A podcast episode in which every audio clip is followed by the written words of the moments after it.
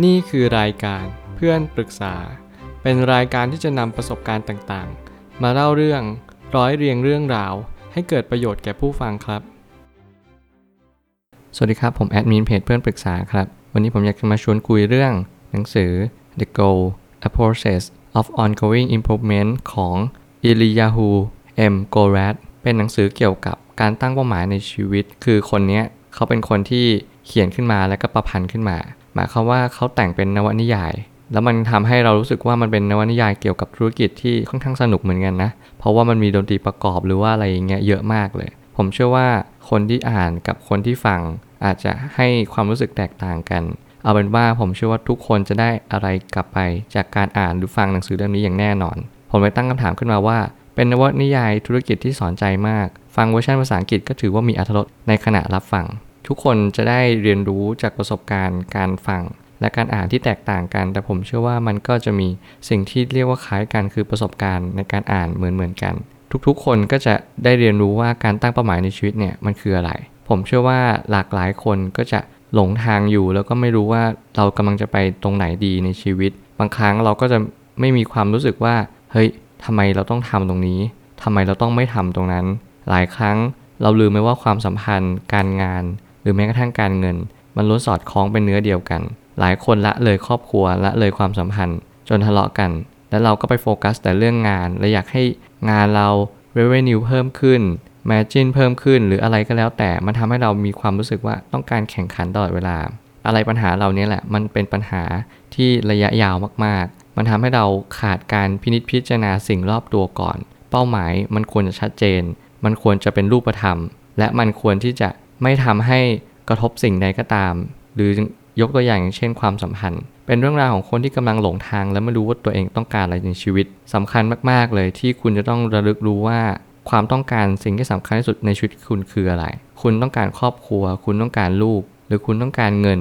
มากมายมหาศาล คุณตั้งเป้าหมายไว้เลย สิ่งที่สำคัญที่สุดคุณต้องทำยังไงก็ได้ให้คุณตั้งเป้าหมายแบบที่มันเป็นเนื้อแท้จริง ๆ ความเป็นเนื้อแท้ของการตั้งเป้าหมายเนี่ยมันทำให้ไม่สามารถเปลี่ยนแปลงได้ รวมถึงคุณจะรู้ว่าเนี่ยคือสิ่งที่สำคัญที่สุด มันคือ core value มันคือสิ่งที่สำคัญตรงกลางหรือแก่นของการที่เรากำลังจะ achieve ไป หรือบรรลุผลไป เนี่ยคือสิ่งที่สำคัญมากๆ บางครั้งการเปิดใจรับฟังคนรอบข้างบ้าง ก็จะดีมาก หนังสือเล่มนี้บอกให้เรารู้ว่ามันคือการที่เราปรึกษาคนรอบข้าง เราจะต้องหาไอเดียหาตรงกลางให้เจอว่าเราต้องแก้ไขอะไร บางคนมีความคิดที่ดีมาก แต่เราไม่รู้จักเขาเลย เราก็ควรที่จะพูดหรืออธิบายให้เขาฟังบ้าง เพื่อให้เขาได้รับรู้ว่าเฮ้ยเรากำลังมีปัญหาแบบนี้แบบนั้นอยู่ การพูดถึงปัญหามันไม่ได้หมายความว่าเราเป็นคนขี้บ่นหรือเป็นคนเจ้าปัญหา แต่มันหมายถึงว่าเราเปิดโอกาสให้ได้คุยได้สนทนากัน บางคนเขารู้เขามีประสบการณ์มาก่อน เขาก็เลยสอนเราในทางที่ถูกต้อง ผมเชื่อว่าการที่เราเปิดใจคุยกันเนี่ยมันทำให้คุณได้รับอะไรบางอย่างที่มหัศจรรย์มากๆ เหมือนอย่างหนังสือเล่มนี้ ถ้าต้องการค้นหาตัวเองแนะนำให้อ่านเล่มนี้ ไม่ใช่แค่ธุรกิจอย่างเดียว รวมถึงความสัมพันธ์ด้วย คุณจะต้องหาเป้าหมายในชีวิตให้เจอ ไม่ว่าจะเป็นความสัมพันธ์เอ่ยธุรกิจเอ่ยอย่างที่ผมบอกตั้งแต่แรก มันหมายความว่าคุณจะต้องรู้ว่าความสัมพันธ์เนี่ยก็คือสิ่งเดียวกันกับธุรกิจ คุณจะต้องมีเป้าหมายอย่างที่มันไม่สามารถเปลี่ยนแปลงได้ อย่างเช่น คุณอยากจะรักแฟนของคุณตราบเท่าที่คุณยังมีชีวิตอยู่ หรือแม้กระทั่งคุณทำธุรกิจก็ตาม คุณอยากจะทำให้ ยอดขายเติบโตขึ้นในขณะเดียวกัน คุณก็ต้องรู้สึกว่าคุณจะทำยังไงได้ดีจริง ๆ มันหมายความว่าคุณไม่ได้ให้ยอดขายโตขึ้นอย่างเดียว แต่คุณต้องระลึกรู้เสมอว่าการที่เราจะทำให้ยอดขายโตจะต้องมีอะไรเป็นปัจจัยประกอบ ครอบครัวเป็นปัจจัยที่สำคัญมาก ถ้าเกิดสมมติคุณขาดกำลังใจที่สำคัญ เป้าหมายในชีวิต หรือในธุรกิจคุณมันก็จะล้มเหลว เพราะว่าคุณลืมไปหรือเปล่าว่า การที่คุณมีเงิน แต่คุณไม่รู้จะใช้ไปกับอะไร หรือคุณตั้งเป้าหมายเกี่ยวกับรายได้ มันสำคัญน้อยกว่าการที่คุณตั้งเป้าหมายกับครอบครัวหรือความสัมพันธ์ ผมอยากให้คุณเริ่มต้นแก้ไขครอบครัวหรือความสัมพันธ์ก่อน ก่อนที่คุณจะไปแก้ไขเรื่องธุรกิจ เพราะมันเชื่อมโยงกันเป็นหนึ่งเดียว ความสำเร็จไม่ใช่หนทางที่ง่ายอย่างที่ใครๆคิด ไม่ใช่บังเอิญ แต่มาจากความพยายามอย่างยิ่งยวด คุณจะต้องเรียนรู้ว่าความพยายามนำความสำเร็จมาให้อย่างจริง ๆ คุณจะต้องใฝ่รู้ใฝ่เรียนใฝ่ถาม และใฝ่ศึกษา